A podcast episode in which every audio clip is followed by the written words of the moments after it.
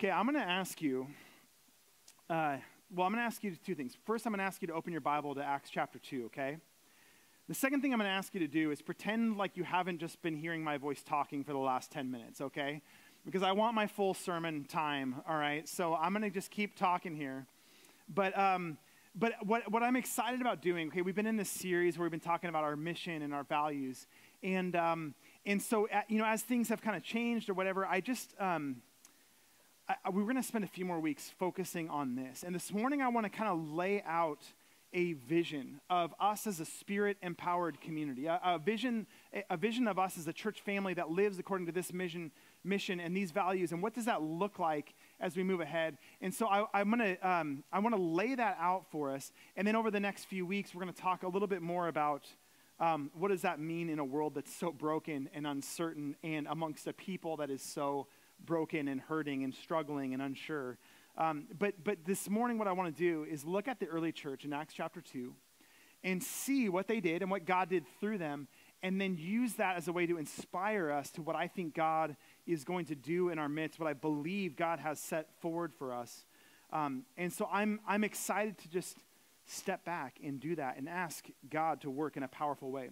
So, Acts chapter 2, verses 42 to 47 and, um, and in this whole series and setup, okay, as we've been talking about who are we as a church, I want to look back at the earliest church. Because what happens here, so when we come to Acts 2, 42 to 47, it's some of my favorite verses in the whole Bible because it's just so inspiring and beautiful what God did back then.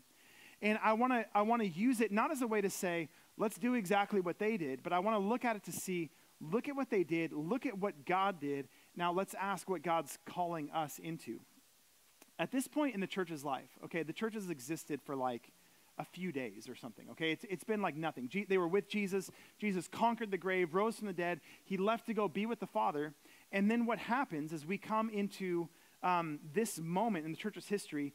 The church got together, these few followers from a, from a Savior that had been crucified and then went to be with the Father. They sat there and they prayed. And I don't know what they prayed for specifically, but I can promise you that all of them were surprised. No one of them expected that after praying, what they would do is go out, preach a sermon, have these tongues of fire come on them, all preach a sermon in different languages, and then have 3,000 people be saved on that day. Like, that's what happened, but there's no way that they expected it, right? They just prayed and asked God, do something through us, like guide us and work through us.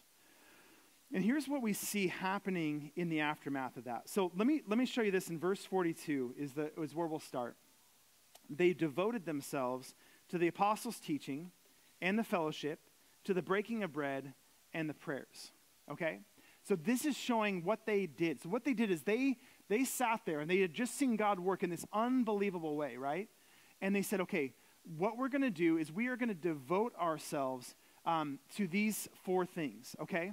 So they devoted themselves to the apostles' teaching, which means these are the 12 that were following Jesus around and learning from him. And then they, they took these 12 and they just said, um, they said, okay, we're going to explain to you everything that we learned from Jesus. And, and so they were sharing these things that they learned from Jesus. They were opening up the scriptures and seeing how it was fulfilled in Jesus. And so the, the disciples, the original apostles, were teaching these things, and the new Christian community that's sitting there saying, who are we supposed to be and what does God want us to accomplish?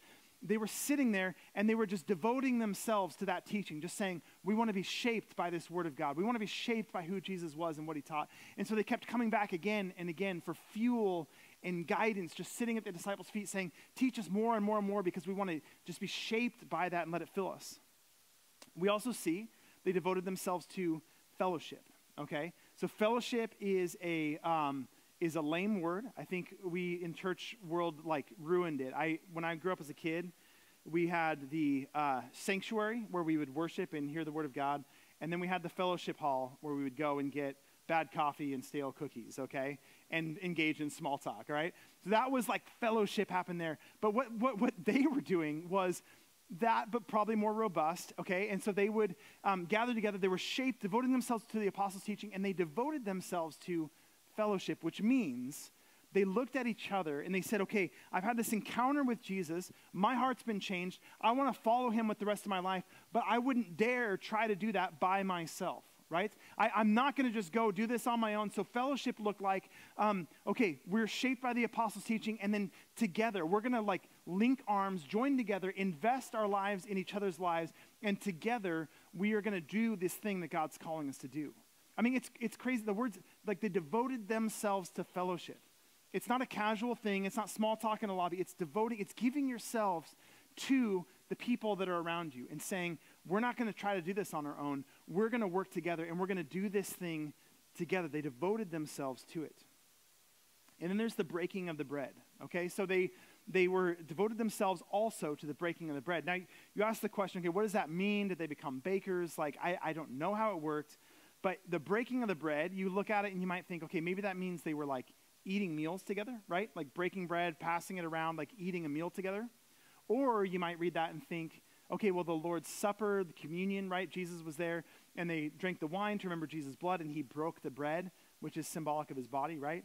And so you can ask the question, which one of them is it? And pretty much every scholar will look at that and say, yeah, it's both of those things, right? It's both a meal that they shared where they broke bread together from house to house. They would share their tables, open up their lives, another form of this fellowship that we're talking about. And as they were doing it, they would have this spiritual moment of just opening themselves up and saying, hey, let's pause and let's break this bread. Let's remember what Jesus has done, what he said, this sacrifice that he offered for us. And so they devoted themselves to that, to that, this table fellowship, opening up their tables to each other, and while they're at it, remembering the sacrifice that Jesus gave to them. And then they devoted themselves to the prayers. And I believe this is the heartbeat of all of it. I think we see crazy supernatural things happening in the church family throughout this time. And how did it happen? I think you just have to look at the fact that they prayed and they just said, Lord, you've called us to something insane. We don't know what to do or how to do it. We're certainly not capable of very much. Would you please show us and would you please empower us? And you see throughout the whole book of Acts, God just does that. So the, the prayer is something else they devoted themselves to. So this is it, okay? This is it. This one verse at the beginning of this section, okay? So God's just done amazing things, added 3,000 souls to them being saved. We're going to see in a second some other really miraculous things that God did after this. But this one sentence in verse 42 says, This is what they devoted themselves to. And if you just took this one sentence and you had no context and you read it and it said, They devoted themselves to the apostles' teaching and to the fellowship and to the breaking of bread and to the prayers what would you think would result, right? You'd think, okay, that's cool. You know, like, I don't think nothing much would come of that, right? But, like, that's cool. But what happens is, I love it because they devoted themselves to these very simple things, and then it's just surrounded by God doing impossible, miraculous things that there's no way they could have strategized or planned. So they devoted themselves in this simple direction, and God did amazing things. And so when I think of us, all right, we've just, we've just been talking through these mission and values that we've gone through. And I think that this is beautiful. I think it's inspiring. I think it's everything I want to be about as a pastor and as a church member. I want to be about our mission of finding life in Jesus together and inviting others to do the same. And, and I can and I have asked myself, like, is that enough? Right? Should we should our mission be to accomplish something way more intense and way bigger and way more buildy and, and inspiring than that? on one level, maybe, but on another level, like, what more could we want in life than to be finding life, to be glorifying God by finding that life in Jesus together and inviting other people to do that? So I, I think this is the simple commitment that's very similar. I think it has all these elements of apostles' teaching, fellowship, prayer, breaking the bread. I think it's all in there as we pursue this life in Jesus together and invite other people into that. I just see um, this sense of like, yes, this is what I want to give my life to. And I want to link arms with all of you guys and say, let's do this together. Because if we do this, man, that's the kind of life I want to live. And I think these are the building blocks that God's going to use to do all these big things. And while we do it, right, we're doing it, we're, we're devoting ourselves to that, and we're trying to be shaped by these values of we're shaped by the gospel in everything, right? So we're hearing the word of God, we're, we're, we're um, embodying this message of grace that transforms our lives and changes us. So we want to be shaped by that. We want to be people that foster a culture of love and invitation where we're not just advertising, we're not just marketing, we're not, we're not entertaining, but we are just saying together, opening up our lives to each other in love, laying our, down, uh, our lives down in sacrificial love. And inviting people into our tables and all the things that we're doing that God's um, allowing us to do. We want to create that kind of culture. We want to create a culture also of empowerment where each of us is using our gifts as God empowers. And I'm just saying, man, if we pursue that mission shaped by those values, I just see it, man. That's what God's calling us to. There's this all this overlap in it. Um, I see all this in Acts 2. If you remember from this summer, we pulled this, this mission and values out of John 13 to 17 that we walked through this last summer. And really, these are New Testament themes. So I, I, I'm so excited about it. Now, think about the simplicity of that. Think about the simplicity of um, apostles' teaching, fellowship, breaking the bread, and prayers, okay? What the church set out to do, they did not set out to grow the church. They did not set out to accomplish miraculous things. They didn't set out to like um, to do these like big strate- strategic things to impress people, to start a new religion. They didn't start out trying to do any of that. What they did was they devoted themselves to apostles' teaching, fellowship, um, breaking the bread, and prayer. They, they focused, devoting, they gave themselves over to something so simple, and it was God doing all that stuff around them. And I think the, the problem that we often face in American churches is we often start out different than that, right? We start out like, okay, church growth. Like, for, honestly, from day one in seminary, you're talking about church growth. How do you grow your church? How do you, um, how do you get buy in? How do you get funding? How do you get, like, it's just, there's this pull that we have, and we equate success and being a good church or a healthy church with numerical growth, financial growth, um, pretty much every kind of growth you can think of. That's like that's what we're out to do, and we're trying to impress, and we're trying to build, and we're trying to entertain, and bigger is always better. And I think the reminder in all this is saying, hey, you know what? The early church didn't pursue that. As far as we can tell, the early church didn't pursue that. They did the things God called them to do, and they gave themselves to it. That's asking a lot. They gave themselves to it. But God's the one that grew the church at times and didn't grow the church in other times, right? God's the one that moved them and nudged them into places they couldn't possibly have strategized or envisioned themselves being. And when they did that, when God brought them and led them into those places, He supernaturally did the things that moved the hearts, that created this movement that changed the world. And so I, I, I think for us, like as we ask ourselves, okay, what's the vision? Where are we headed? What are we looking to as a church together to go? Um, I want to say, let's start by devoting ourselves to a simple message and a simple mission. Now, this is what they did. Okay, and then here's what happened. Here's what they experienced as they did that. So it says in verse 43 awe came upon every soul, and many wonders and signs were being done through the apostles. So, I mean, just see it here like from the very beginning as they're going, there's this sense of awe, right? They're humbled by what God is doing, they're inspired they're seeing what God's doing. And then there's these powerful acts of God in verse 43 that we can see, right? Where God's doing these signs and wonders. God's working beyond their capabilities. Verse 44, it says, All who believed were together and had all things in common. Okay, so there's this true unity that they're sharing. They're opening up their lives and they're saying, Hey, if you need my stuff, you can have my stuff, right? We'll hold it all in common, right? Um, and it says in verse 45 they were selling their possessions and belongings and distributing the proceeds to all as any had need. And so there's a selfless generosity here as well, where they're saying, hey, yeah, God gave me this thing, but I will sell it and give you the money from it because you have needs. And, and again, I'm just saying, I'm so blessed to be part of a church where I can give a financial update on a campaign like that and then read a verse like this and said, yeah, like there's always more. We can all tighten the belt further and dig deeper down.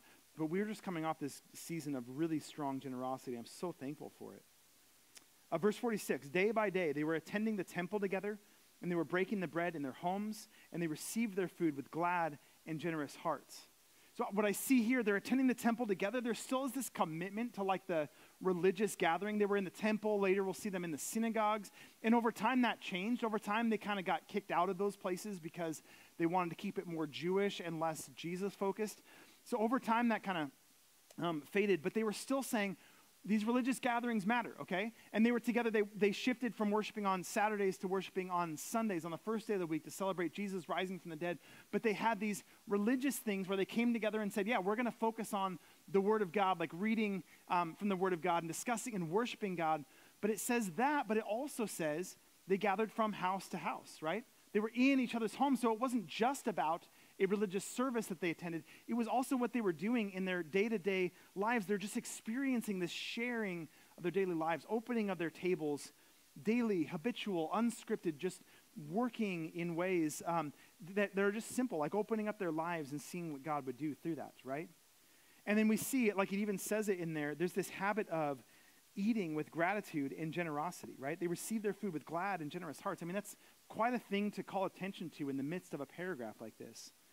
And so, again, it's the table, it's this gratitude, it's this generosity with everything they had. And then I think we see um, in verse 47, they were praising God and having favor with all the people. So there's praising God, there's this spontaneity of worship. This comes in mentioning attending the temple, the religious services, and also gathering house to house. I think worship was just in all of it. There's worshiping God, praising God, and, and I love the end, having favor with all the people. Like there was there was this sense in which, man, the community around them felt blessed by them, shared gratitude back to them. And so th- again, this is like my heart longs for this so much of a of a time and, a, and an experience of the church being not something that hides from the culture, not something that stands out and condemns the culture, but something that there's gratitude, shared love, blessing, and gratitude between church and community as we open our tables, as we invite people in, as we look in service and love to the people around us. So, what they devoted themselves to, these simple things, right? And then what they experienced. God doing the miraculous, God doing these huge things, God leading their hearts to be generous and open, God leading them to worship and gather together, but also just give their lives and open up their tables to the people around them. And so, as they pursued these simple things, man, God moved. And this picture in Acts 2 42 to 47 is this picture of something that I want so badly to experience and be part of. And I'm saying that, okay, I want that so badly. I'm experiencing it in Creekside. I, I, think it's important to say, okay, as we look at like what's our mission, what are our values, it's not that we sat there and said, as the as the elders, as the ministry staff and everything, it wasn't that we said, okay, what is our church family doing wrong and how can we fix it? We were saying, what makes us who we are? What's unique about Creekside? And this mission and these values are the things that we're saying, yeah, we're a group of people that in, find life in Jesus together, and we are inviting other people to do the same. And so we're clarifying that and articulating it, but I think it's already true of us, and we're just saying, let's see it more and more and more. And so what happened? They devoted themselves to this, they experienced all this, and then what did God do in that? It says at the end, God added to their, the Lord added to their number day by day those who were being saved.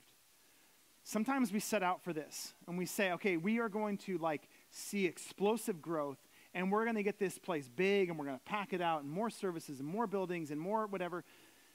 They, did the, they devoted themselves to that. They experienced God working. And what did the Lord do? The Lord added to their number day by day. And my heart longs for this. Every part of my heart longs for this. I want everybody that I encounter to experience, to find that life in Jesus as well. But this is the reminder that this is the Lord's work. So we pursue what He's given us to do, but God is the one who does all these things. And we have to keep those things straight. So, the question I have for us as we look at that, we're not going to imitate the early church, okay? It's not, it's not going to work. Different time, different season.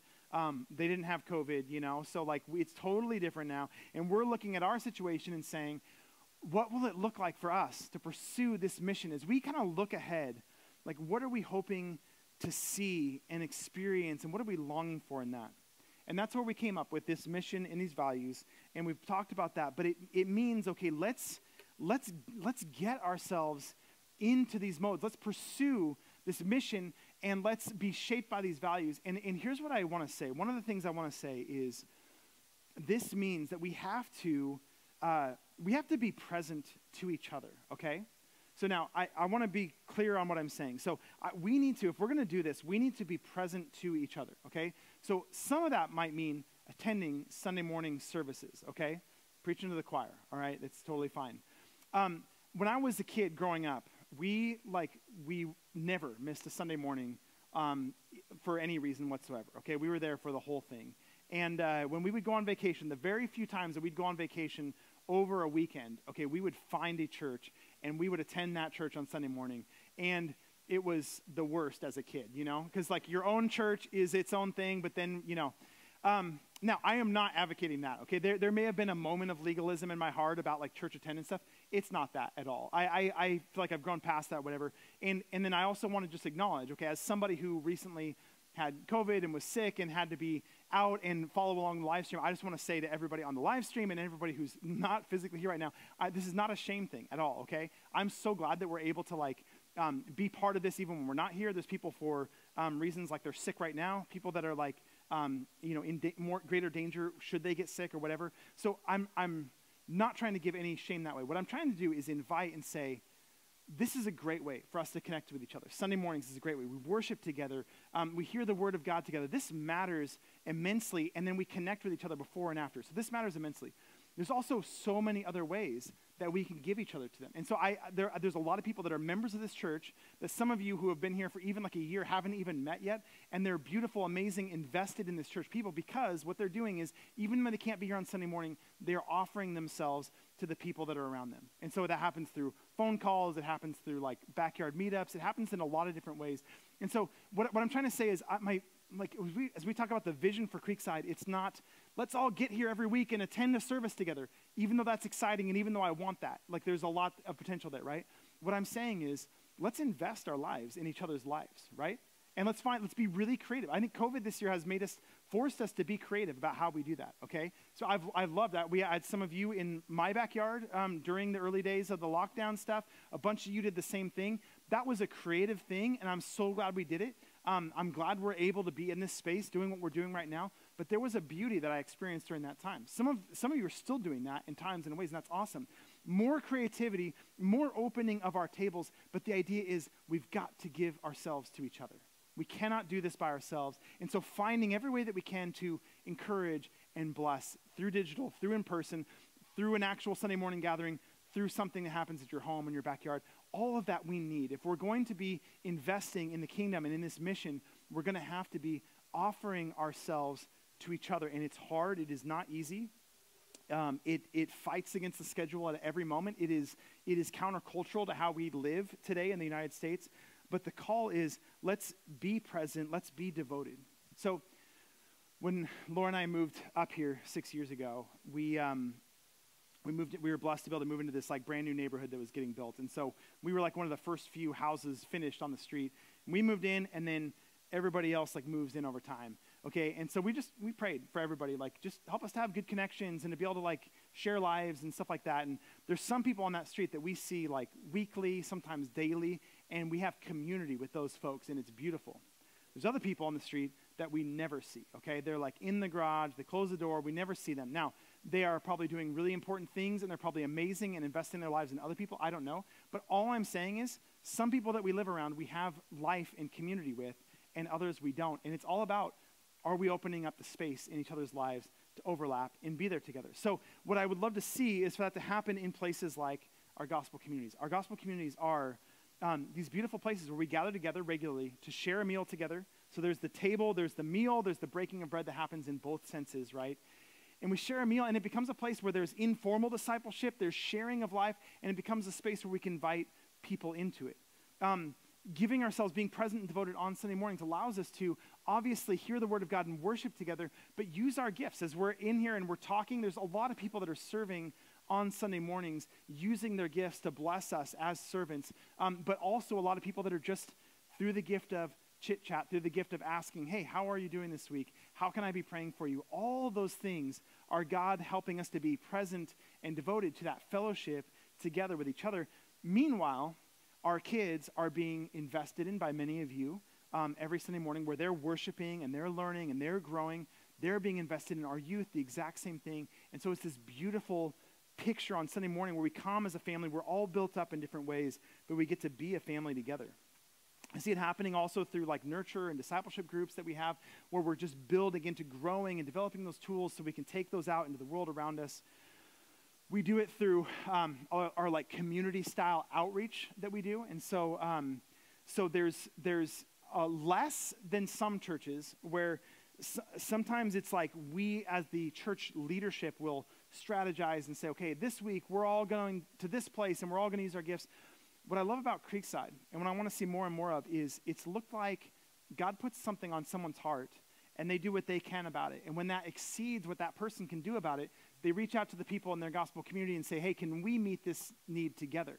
Um, and then when it exceeds what that group can do together, they say, hey, we've got this whole bigger family here. Let's see what we can all do together with that. And so the beautiful things that have happened, I mean, Trackside Church has been planted through exactly that approach. Um, we have like the Brizuelas are part of the church, and back when we had all the, um, the, the racial healing stuff was at the forefront of everything, um, they, they just said like, hey, we'd like to start a, a Be the Bridge group where we just have the hard conversations and we talk together over a long period of time with this group. And they, they just like did that and launched it and gave us a space where we could say, hey, are you wrestling with this? Let's connect you with them um, and work through that stuff together. That's how uh, Mexico down in Permanecer started as the Cosgroves were part of our church family, and God led them down, and we've been able to partner from a distance. Um, we have we literally have children's homes in Bangladesh that are that happened in the exact same way. Not some wise pastor strategizing something, but God putting something on church members' hearts and then getting the church family together around it to allocate resources and to send teams over like over like a decade or more here. It's just incredible. And so that's the kind of thing that I love. It's just us being in our community and being sensitive to the Spirit's prompting and then saying, okay, I'm not just an individual. I have a small family around me. And then that small family saying, we've done what we can. It's time to bring the whole church into this. And I love that. That's the culture of love and invitation that we've seen, and it's beautiful. So, okay. What is the, what is the vision for Creekside? As we're looking ahead, we're saying, this is our mission, our values. What do we see? So, they, they describe it like this. The, the experts describe it like this. The mission is like the compass for the church, okay? So the mission points in the direction and says, this is where we're headed, okay? And the vision is like the travel brochure, okay, that shows, you know, you sitting there in on the beach in Hawaii sipping a Mai Tai. Like, that's the vision, okay? It's like the picture of like, okay, this is what we'll experience if we follow the mission, which is this compass pointing us in that direction, okay? What I think is, is sad, but also hilarious, but mostly sad, is um, 2020 started, okay? And any, any like great creative pastor could not resist the urge to preach their sermon on our 2020 vision, right? Okay, so you see the eyeglasses and the our 2020 vision. So there were so many incredible uh, sermons preached a couple of years ago on the 2020 vision of our church, right? And just so many amazing plans that would have been great had they worked out. And yet, like, what do we know now? Every plan made for 2020 was just a joke, right? Because no, that can't happen. And different things happen. In some cases, better things happen. But uh, there's just this sense that we have where we say, we're going to accomplish this. We're going to go out and do that. We're going to charge this or that hill. Like, that's all great, right? But what I want to say as we look ahead, I see this picture less of things that we're going to accomplish and milestones that we're going to create and, and numbers that we're going to hit in our giving and our growing and all those kinds of things. What I see instead, and as we, as we as the, the elders and the staff and everything, we talk and we pray about this, like we see this picture of a church family that's, man, just like investing in each other in huge ways, giving sacrificially, looking in love over the long haul at our communities and saying, I don't need to, I don't need to convert a neighborhood today. I'm going to just invest in blessing and loving these people, um, seeing what they have to offer me and what they have to teach me, and I'm going to invest there. Um, I'm seeing a, a, church family that just loves being together, and everybody's saying, like, like I, I would love to be five years down the road and realizing that every single person in this room found gifts and talents and dreams that God has put into your heart that you're now discovering for the first time and saying, I'm going to start doing that. I have, I mean, in the last six years that I've been here, I've seen so many of you have these realizations of, I wouldn't have guessed it, but I'm gifted at this, and it launches this whole ministry. I want to see that happen in Creekside Church. I want to, I want to see us be to our community the kind of place that, that's not just a church that like is judging their lifestyles, and not just a church that is like um, doing like one and done projects out in the community. I want to see us be the kind of church that is a family that looks at the community that we're situated in. And the reality is, we're kind of regional, right? So it's not just like this community of like the business park that we're in, right? It's like all the communities that are around us, where we live, and where our gospel communities are, and all this, right? I want to see us in those spaces be the kind of people where, man, as, as generation after generation is becoming more and more disillusioned with what the church is, right? Um, you read, okay, tr- Christians are judgmental. Christians will oust you for the craziest thing, and Christians are crazy hypocritical, right?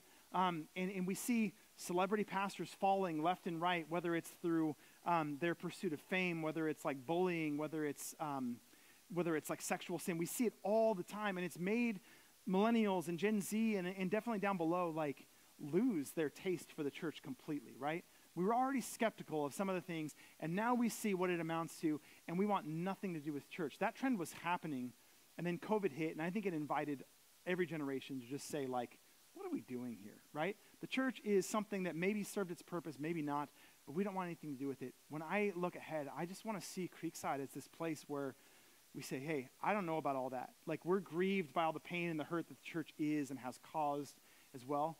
We are certainly imperfect and will be years and years from now. We certainly will be, right? But to say that we, were, we are committed to opening our lives to each other to be the kind of community together that becomes a home for people that thought that they were done with church. Like, I would love to see that happen because, look, I mean, the complaints, the critiques that people have against the church, and, like, I agree with most of them, right? Like, I, want us to be genuine. I don't want us to be hypocritical. I want us to be, have humility and own up to our faults. I want us to be the kind of people that aren't about building our empires, whether it's me, whether it's any of you, like building some. No, I just want to offer myself in love to anyone that God will bring to be uh, connected to my life. I want to be the kind of person that goes, and I want to look at all of you, and every week I want us just to look each other in the eye and send each other out into the world around us and just say, yes, let's go and be the kind of people that Jesus empowers and calls us to be in those settings. And I think if we do that, I, I, I'm not worried about the numerical growth. I'm not worried about the, the, the financial numbers. I, I'm worried about let's focus on the things that actually matter. Like we've set ourselves up so well for that through God's like nudging and, and moving and empowering.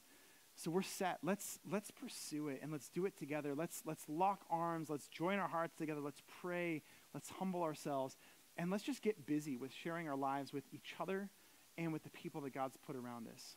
So next few weeks, what I want to do is everything I've just said is so hard to do in a world where everything is so broken, okay? And so let's open our lives and then like, oh, you know, this is what it's been like for, for us with church. Okay, let's open up our lives. Let's do some big thing and then, okay, pandemic. Okay, let's get a little bit busy. and Let's build some momentum. Okay, now I'm sick. Okay, now Nathan's sick. Okay, now Jaleesa's sick. Like, it just, there's no momentum to be had anywhere. And we're all broken and we're all hurting and we're all going to make these plans and they're all going to be canceled.